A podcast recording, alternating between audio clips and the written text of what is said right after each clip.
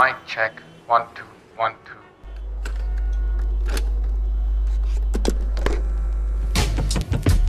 There's nothing a cup of tea can't help with.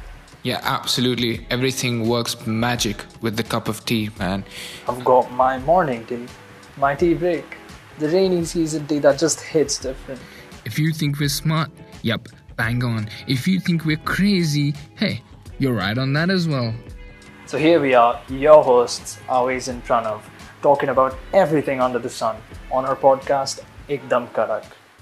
Okay, the past couple of weeks has seen a certain number of sports return back to the screens and back to the field. We've had football come back, uh, a lot of Premier League games, and the German league as well. Uh, that's been going on well. Uh, but there are certain sports that are yet to return to the screen. And like us, if you still have some sports withdrawal symptoms, we're going to give you a list of a couple of documentaries that you can catch on. So let's compile. So here's the list. Here we go. Yep. The first one, I think um, both of us have eagerly been watching Absolutely. is Netflix's Formula One Drive to Survive. Yes. Am I right? Yes, 100, 100%. Netflix struck gold with that. I'm telling you, Netflix struck gold with that. I loved it. I love the fact. I think, uh, you know, the best part about Drive to Survive, the insights, and uh, it mainly focused on like eight, uh, eight, eight Formula One race teams. I think in the they got a first- good coverage I think in the first season, uh, it was a bit restricted, right? in the first. Yeah, In the first season, it was a bit restricted, uh, but it still managed to cover the sport so well, the sport and the personalities that are involved in it. Let's let's break Oh, it yeah. down. Let's break it down season by season. So let's go. You do the first one. Me do the first one. Okay, Yep. the first season. The first season, I think it's very clear that everyone's almost favorite uh, character is uh, Haas F1's uh, team principal, uh, Gunther Steiner. He's everyone's favorite because Favorite. he's, he's kind of like this cracking attitude. You know, he's he loses his temper just like everyone else. He's a bit abusive, which is you know, given the pressure, of course, we can all understand that. And I think above all, he just loves racing, man. He's he's a. He's passionate about his team. He's passionate about his work. Haas F1 again. They came in. They're in the sport so young. They've done brilliantly. Apart from the fact that they've had these repeated mistakes that they do. I think that's been covered in Drive to Survive really well. And Mhm. the other bit is um, covering uh, Red Bull's journey. Oh, Red yes, Bull's I journey- Red Bull's journey and uh, Max Verstappen and Daniel Ricciardo's ongoing battles. That was covered completely, like, that was com- covered really, really well. To me, that was covered. Daniel Ricciardo. Yeah. Ah, yes. How about you? I, I really in the first season I loved the Red Bull coverage. That's one Mhm. thing I loved because I think I've drawn some sort of an affiliation towards Red Bull. Uh, I, I do like uh, their strategies considering how they make efficient usage of their resources. Hmm. They're pretty smart with it, uh, and uh, they had two great drivers on board in the 2018 season. Yeah. 18, yeah, Ricciardo and Verstappen. Mm. Uh, but it's uh, and, and fast forward from there, I think the first uh, the first season also included Mercedes and Ferrari. Is it? No, the first season did not have the top two. The first season did not have the top two. They had Renault. Uh, the issue, the um, issues with the Renault engines, uh, An dependency. issue with the Renault engines. yeah, the, uh, the longevity and the what do you say? The ah, fuck. Yeah, basically issues with Renault and the engine reliability. Reliability is the word. Reliability. Yeah, uh, they had Haas. They had uh, Haas is, they featured uh, quite a bit about Haas in the second season as well. So it, Yeah. it also has um, a bit of piece from Danny Ricciardo. And Yeah. they had uh, they had uh, a bit about Carlos Sainz as well, right? Carlos Sainz as well. Oh, how can I forget? They had McLaren, Fernando Alonso, Yes. McLaren. Um? We Fernando. Stoffel Vandoorne. Oh yeah, absolutely.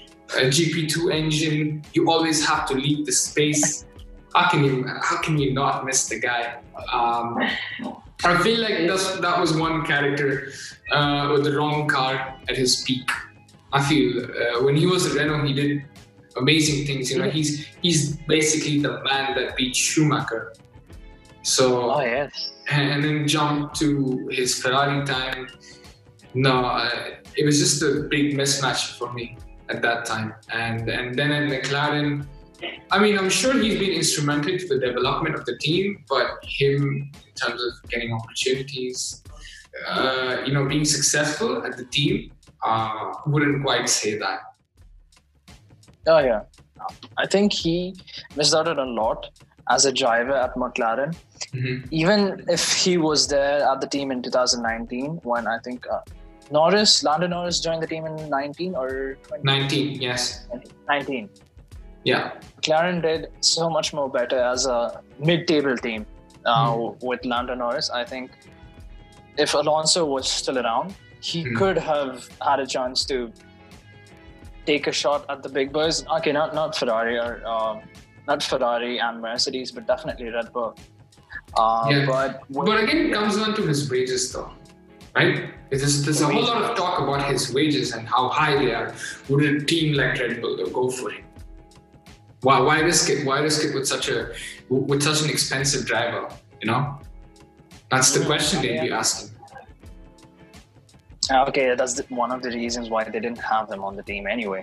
Uh, Yeah. They didn't have him. Yeah, But I think the second season of Drive to Survive focused, Hmm. uh, you know, it had uh, Danny Ricciardo and his change from Red Bull to Renault, uh, Yeah. Carlos Sainz from Renault to uh, McLaren. Charles Leclerc from Charles Leclerc, Sauber to uh, Ferrari. Ferrari. Yeah, And that was uh, that was a master st- uh, master stroke from uh, Ferrari. yeah. I'm, They've got a- I'm gonna say now. The best episode was from Hockenheim. The best episode was from Hockenheim. Uh, that, that for me was a standout in this season, in the second season. Second season, right? Yeah. it, I think uh, there's the humorous quips where uh, Grosjean, you know, he went crashing everything. Yeah, yeah, yeah. Oh, Yeah, I like that one. okay. Did he shut? Uh, did he slam my door? When Gunther Steiner was like, did he slam my door? on Oh Kevin yeah, got some standard. yeah, He he Yeah. achieved this celebrity status in season one. I think Yeah. he took it on very well. yeah. Man, I do have, I do feel for, I feel bad for Nico Hulkenberg though. You know that little moment they had in the plane where he asks Cyril, "When am I going to get my private plane? When am I going to get my own private plane?" And Cyril just goes like, "When you get your first podium." And you that, your yeah, man, that was just uh, an uncalled attack. You know, it's just was uncalled for, man. Yeah. Yep. think um, uh, the season two also, you know, the Carlos Sainz how I think now he's joining Ferrari, so his Yes. growth has been tremendous from Mm. uh, Renault to McLaren and McLaren to uh, Ferrari now. The story, his story in the final episode where you know he secures the McLaren's uh, first podium in five years. That comes after Lewis, Ham- Lewis Hamilton's penalty. So Mm. that was one great. Uh, it was a great episode because McLaren really needed that. Carlos Sainz really Absolutely. needed that. And this was in uh, this was in Brazil. This was in Brazil. It was in Brazil. Yeah. And you know, these instances don't come a lot because you, I don't know if you seem to notice, but FIA seems to have some sort of an inclination towards Mercedes. They don't really I've been saying this for a long time now. I've been saying this for a very long time. Oh my god. Oh yeah. Well, Canada is an example. I know, I Yeah. know, like a lot of people will disagree with this. Wait, actually, that's quite debatable, though. Nah, that's quite debatable. Which what one? happened in Canada between Sebastian Vettel and Lewis Hamilton? Mhm. Yeah, Okay. yeah, yeah. The incident, you remember that? Wait, where uh, end of the race, Sebastian just takes the, you know, the number The Yeah. number two and puts it in front of yeah. Yeah. in an empty spot. He basically puts it in an empty spot when his Ferrari was supposed to be parked, but he did. He did it. Yeah, I think uh, I see. I still see clips of it. So it Yeah. does have a message to it. Yeah. Right. That was our first. Uh, that was our first pick, and I, I think both of us know, we love that. Not quite sure what they're going to cover in uh, season three because the season has already been cut short uh, given the Oh, yeah. pandemic crisis. But a lot has happened in the transfer market, so we might get something from there. You never know, and the esports as well. So we might get some sort of footage, footage behind the scenes from the esports. You never, you never know. Um, next, what's your next option? What's your next? Let's go with yours. Uh, I put the first one out. You get the second Oh, for me, it would definitely be uh, the Amazon, the Amazon uh, series called The Test, uh, about the Australian cricket team's uh, rise from the sand, you know, the sandpaper scandal that happened in South Africa. So how the team, without their experienced players, David Warner uh, and Steve Smith, yeah, how they you know basically had to restructure, reprogram themselves. New coach, new bunch of players. Um, the reason why, uh, okay, this is this is basically how I see it. Cricket.com.au. They've had their they have been brilliant over the past couple of years in terms of content production. I would say they were the first sort of cricketing, uh, what do you say, the cricketing establishments, you could say, uh, to have their own in-house production. They've been producing content from say 20, 2014, 2015, from around that time. So there, there have been videographers, there have been camera crew members in the on on the field as well as like within the dressing rooms. So in terms of content production, uh, Cricket Australia have been leading in that department. So getting Amazon to do this documentary, I don't think it. I don't think it's been weird for. I mean, it's definitely not a different sort of feeling for any of the cricket players when you know when you have a camera crew in the dressing room and your lowest of lows, Yeah. sure, tr- trusting trusting the camera at your face. You know, you have scenes of Usman Khawaja down in tears when he had the when he had his injury. You've had times of Aaron Finch sitting in the dressing room, just contemplating his form. You know, you, you have all these low moments. You have the time when the Australian cricket team comes in after the Headingley test.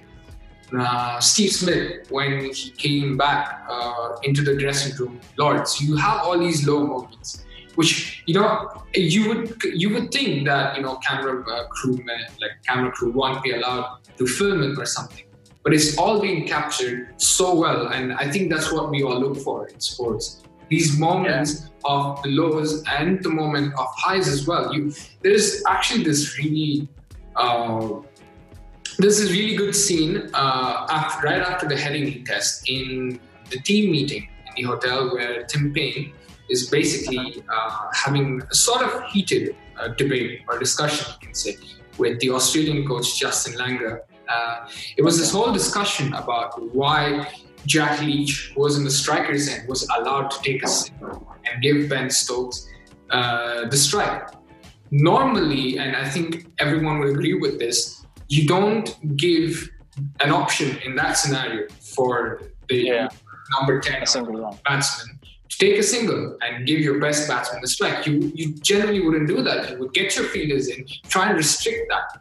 But somehow I feel the uh, the captain probably didn't come across that campaign. Maybe uh, it was a different thinking. And that sort of discussion just shows the the nature and it shows the side of Justin Langer as well, like how he's been with the team. And it's it's just really nice to see that. There's also okay for anyone who wants to get an insight about the sandpaper scandal it would be disappointing for them because there's nothing in it so Okay. everything moved on like you move on from that incident there's nothing in depth about that particular incident but if you want that you want to see a bit about that incident i think i would suggest the documentary crossing the line Crossing the line. yeah That was that was a good description about the test. I think I was I was eagerly waiting for the part where you talk about the sandpaper scandal. Yeah. that was one of the uh, low Oh, points of the Australian cricket team. Yeah, uh, that's unfortunate. So unfortunately, that's not being covered. Uh, again, that will be a bit disappointing to all of the viewers. But yeah, uh, if anyone's looking for that, they can probably check out Crossing the Line. Okay, that sounds good. Yeah. So that was the uh, The test, documentary, Amazon. The Test. Yeah. the test on Amazon. So you all can watch it. It uh, sounds pretty exciting for all cricket fans. So our third pick of our documentary would be The Last Dance. Do you agree with that? Oh, absolutely. Yep, I, okay. I'm, I'm actually sitting here and thinking, is it on number three? It, it, uh, there- there's no chronology in it. Oh, there's no, okay, There's fine, no- fine, there's no absolutely, chronology. absolutely. Yeah, Um, because this is one of uh, one of the greatest documentaries I feel is out there about Mhm. such a huge personality. As Yeah. Jordan, he dominated the sports landscape in the 1990s. You know, his mhm. presence was just everywhere in the NBA. He was synonymous with the NBA, and this documentary especially tracked his progress as a superstar. You know, the Mhm. superstar tag that he carried during that time, his uh, improvisational uh, system, which was called the triangle offense in the documentary. Hmm. Uh, his, his nemesis, the De- Detroit Pistons, uh, and then it also talks about you know the rise and the lows of Jordan as well. I think there was uh, there were talks about the controversies and the lows of his career, his widely publicized gambling exploits. It was talked about in yeah, it was talked about in the documentary his father's murder. His father's murder. Yes, yes. I I didn't I didn't expect that bit to be covered, but they've done they've done a fairly good job in you know covering that. Yeah. Yeah, and then you know it also talked about uh, that being the reason his father's murder being one of the reasons for his early retirement from you know considering how uh, talented Michael Jordan was and the peak of his career. His why did he per- choose to pursue a comparatively shorter career in professional basketball? So all of these topics were greatly covered in uh, the Last Dance. Yep. So yeah, That's Pranav, you want to talk about it? Yeah, of course. Uh, my favorite moments, of course, uh, would be. I think it's just you know how they say pictures speak a thousand words. Ah, yes. Pictures speak a thousand words, but then when you put this into a video, my God, the first uh, championship that Michael Jordan won, that was Oh, yeah. career defining. That was that was in fact a defining moment for the whole documentary. That set the tone. That basically was Michael Jordan um, as a winner. And then there are these little, there are these clips when you know when Michael Jordan, dare I say, he was being a dick to his teammates. You know. that was one of the highlights of uh, Yeah. the of the documentary. Yeah, but fair to say again, the whole documentary just shows what an elite mentality he has. Not many, cha- not many people have that. That's what differentiates the champions. That's what you can win. You can be, you can be good at something that you're doing. But then to reach that elite level, there's a whole different mindset to it. And the whole documentary just explored that mindset. You had his teammates talking about him. You had uh, Steve Kerr, Scottie Pippen. You had uh, Dennis Rodman. I think Dennis Rodman again was. Su- I think exploring Dennis Rodman again was such a character. He was such a character, and it was good to see that bit as well. Yeah, I, I was just speaking about this to a few of my friends, and if I was to pick someone in the footballing landscape equivalent to Dennis Rodman in terms of the personality and the vibes, I would go somewhere with. Uh, for me, it would be somewhere in a mixture between uh, Pogba and Arturo Vidal. It would be Your somewhere. shithousery at times and Sorry? pure quality at times. Your yeah, shithousery at times and pure quality at times. just the attitude for me of Arturo Vidal, man. Uh, just like the whole attitude, and in terms of yeah, even a mix of Pogba as well, but the quality, of course, of Pogba. The quality, of course. That's Pogba. good. and the const- and and the constant um, you know the media hi- light on him I, uh, I couldn't get you. Oh yeah, and the constant media uh, thing that the, the highlight of the media that's, that's always on him, the media Oh. coverage that's always on him. Those bits as Oh well. yeah. I would pick that. There were a lot of controversies about the media coverage as well, as in uh, when the amount of uh, backroom footage the uh, documentary had. I think I don't think a lot of other teams were allowed on that. So this had to do with uh, Michael Jordan's uh, production company was it coming up at that point of time, and NBA's uh, in-house entertainment system. Mhm. There seemed to be a lot going on over there, considering the star status of Michael Jordan. And NBA were infamously, this came out as a news, as we call it a conspiracy. A lot of people talk about it and how NBA capitalized on a star status. There's, Mhm. there's been, there have been these stars of NBA, the faces of NBA throughout. It had been Michael Jordan. Uh, proceeding from that, uh, it had been Kobe Bryant and then LeBron James, Stephen Curry. So using these people, how NBA profited from it. So you know the amount of back backroom footage in the documentary is unreal. For me to see that in a documentary, I was like, okay, that's that's allowed. So that's the kind of thing that yeah, when I saw this uh, documentary, it struck me. Damn. Damn. Alright, what do you want to go with next? What's your so the next pick? What, would you say? Okay, I would go with one of my personal favorites from uh, recently watched documentary. It's called Concrete Football. Okay, Yes, so finally we move on to football. Football is back, of course. The the what what the fuck is it called? what about? What what, what is is it like the gentleman's game, people's game? What, what is it called? Ah, the The beautiful. beautiful game. So my next pick would be something from the beautiful game. It's Mhm, called the documentary Concrete Football. Now, mhm. this is a beautiful documentary that highlights the many people living in Parisian banlieues. That's what- what Mhm. it's called in French. These Mhm. colonies, the streets, you know, the street football, and the culture Wow. that runs deep. Uh, it runs deep in France. You, it, it talks about the, immigrants in France and how they've taken this uh, the, the local football pitch by storm. It's not called just football, literally the heart of their community Hmm. concrete football. Uh, when I think just to, like- I think just to touch on that point where you mentioned community, I think it's common everywhere when you when you in, in terms of street football it's, as well. It's I think it's like a way of life. I think you and me can relate to it very much. Ah, you and me can relate to it very much in terms of saying it's just it was just like being in another world. When you're playing football with your mates from like say you get you have a slotted time like four say four in the evening till about the next three hours. We never cared about anything else. We had the ball in our feet. You it was just on the streets you went sliding in even though you were on a concrete floor you didn't care ah, yes. yeah, we didn't care what mattered. we didn't care if we had glass on the ground, whether you were bare feet, whether you were wearing the best Nike shoes or the Adidas shoes out there. It didn't matter. Didn't And matter. it, it, I, mean, I think even in terms of uh, skills, or whatever, you didn't have to be the best skilled player. You just had to put everything in it, the game. You know.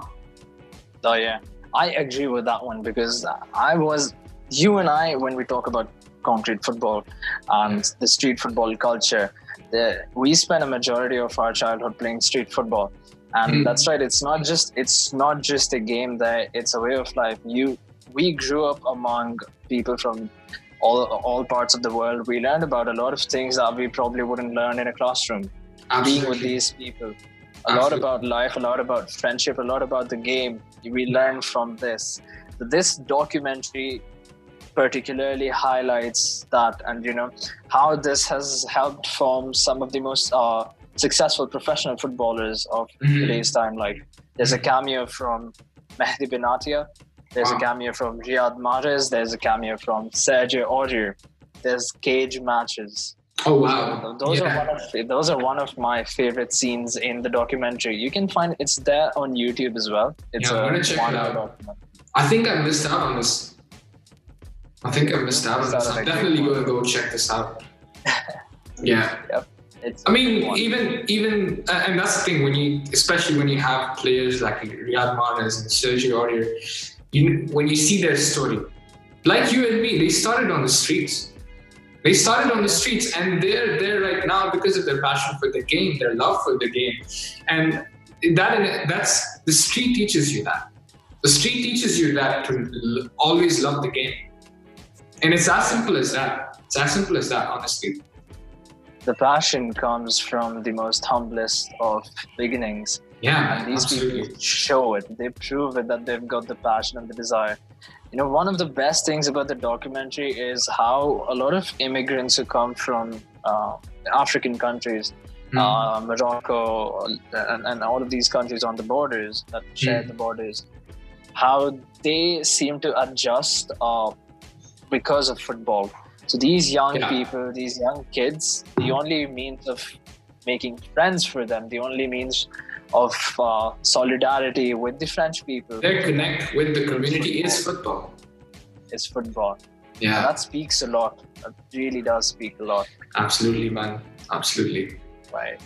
So Yeah. that's my pick. Uh, one one of the must-watch football documentaries that I Mm. have enjoyed a lot, and I would recommend a lot of other people who love football, especially street football. If you want to know what Absolutely. street culture street culture is, you need to watch this documentary. I think the next couple of picks are uh, uh, the next couple of picks are again uh, cricket-related documentaries. Uh, keep them short. Uh, one particular documentary you absolutely have to catch up on is Two Nations and One Obsession. It's a two-part series where there's a brilliant coverage of two cricket-playing nations. The DNA of cricket is well within them. You know, different DNAs, of course, but they absolutely love their cricket. You know, you have uh, the Australians who have such a rich history when it comes to players such as Don Bradman, Ricky Ponting. You have uh, you have Dennis Lillee, one of the most ferocious, scary fast bowlers. And then you have in India, you have the cricketing god considered. So uh, in Sachin Tendulkar, you have uh, rising star in Virat Kohli back in 2014, who was young, ferocious.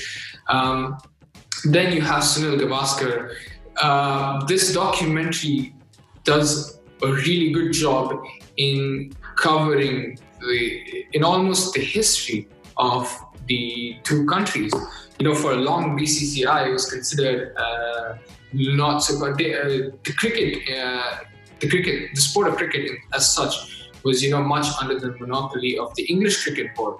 Uh, uh, but when, but over the years, that has changed. A lot of power now resides with the BCCI, which is the Indian Cricketing Board. So, with that kind of power, it, it also explores the Monkeygate scandal, which happened back in 2018 Yeah. between Harbhajan, uh, between Indian bowler Harbhajan Singh and Australian uh, cricket player Andrew Symonds. The whole cover up with the whole issue, everything that went on behind the scenes, they have managed to do. They have managed to cover it well here. And I think a few names, just Harsha Bhogle, uh, Ravi Shastri, who is now the uh, current Indian cricketing coach. I think names and Alan Border, these are names that, that just uh, go, uh, that just like really goes well, you know, in terms of giving an insight to the history, uh, to the competition between the two nations. That is one, and the other one would be Fire in Babylon. Why I say Fire in Babylon now is in relevance to all the racism and the racism issues that is ongoing across the world. Um, Fire in Babylon talks about success stories of the West Indies cricket team back in the 80s and 90s. It's not just the success though. It's not always about the success. It's also about their hardships. You know, with uh, Clive Lloyd putting together such a young team and over the years how they go and dominate in finding players such as Joel, Joel Garner, you have Michael Holding, you have you have players such as the dominant cricket batsman Vivian Richards. So it's a really good story, but at the same time they focus on a really important matter, which is racism. You know, how these players were constantly called names, how they were constantly abused, how the laws, in fact, the media, in fact, targeted them. When you had players like Jeff Thomson and Richard, uh, when you had players like Jeff Thomson and Dennis Lillee, Bowling Donald, can dead. pause on for a second? Sorry. Just were talking about. Uh, Yeah, so fire in Babylon, uh, it's it's very relevant to the times that we're in when you have the media and the people targeting you just because of the color or the culture or the place where you come from. That should raise a lot of eyebrows. You know, it was back back then times were different, of course, and you had the media uh, targeting the West Indies bowlers for bowling all the deadly bouncers, calling them, Oh, yeah. you know, they're terrorizing the place, showing them as terrorists, as you know, they're using deadly force, and uh, uh, yeah. apparently they're gonna kill the batsman that's out there. Give me a break. Give me a break. You had players such as Jack Thomson and Dennis Lillee in uh, the Australian team that was literally terrorizing batsmen. What's Oh, yeah. and, and they were heroes down in Australia. They were heroes in the cricketing world. You know, they were absolute idols. But when some when someone from the Caribbean comes along, why the difference? That's the question that this particular documentary raises. And again, it's just in those times but well documented and one that all cricket purists should watch. Both these documentaries, this one, these are for the cricket purists out there. I came across a piece of news today. Mhm. I think it was a statement from uh, a West Indian cricketer where is, there is a rule in cricket as in you can bowl uh, one bouncer per over in T20s. Is it so? Is that yeah? Right. Yeah. Uh, yeah. So now that you spoke about uh, the documentary Mhm. and the terrorizing bounces from the West Indian. Oh, those rules were called in after that. Yeah. Yeah, they were called in in 1991. Hmm. Uh, the rule came into existence in 1991, and I think uh, you know, the the the terms that were given to the West Indian bowlers as terrorists and uh, potential killers for delivering balls at such speed is just unfair. Because if someone of uh, a lighter colored skin would do that, they would not be branded with such a name. I'm not sure as to how they used the words as terrorists. I mean, there, there was definitely a portrayal of that sort, but I think in terms of terrorizing the bats, I think that Yeah, was obviously. sort of the word. Yeah, that's that's sort of the wording that went into it. Yeah. So there you go. There are our top six documentaries that you definitely need to catch up on. But not in Not chronological order. But not in chronological. not- yeah, Yeah. There's, no- there's no chronology in it. Yeah. Uh, we didn't rank them. It's just our personal favorites uh, that we've Yeah. been watching during this whole lockdown, the whole situation, and I think Yeah. it would be a real entertainment for you guys to look at uh, look at it as well. Mhm. We have we have documentaries ranging from motorsports to football to cricket to NBA. So I think a lot of you guys can resonate with that. Yeah.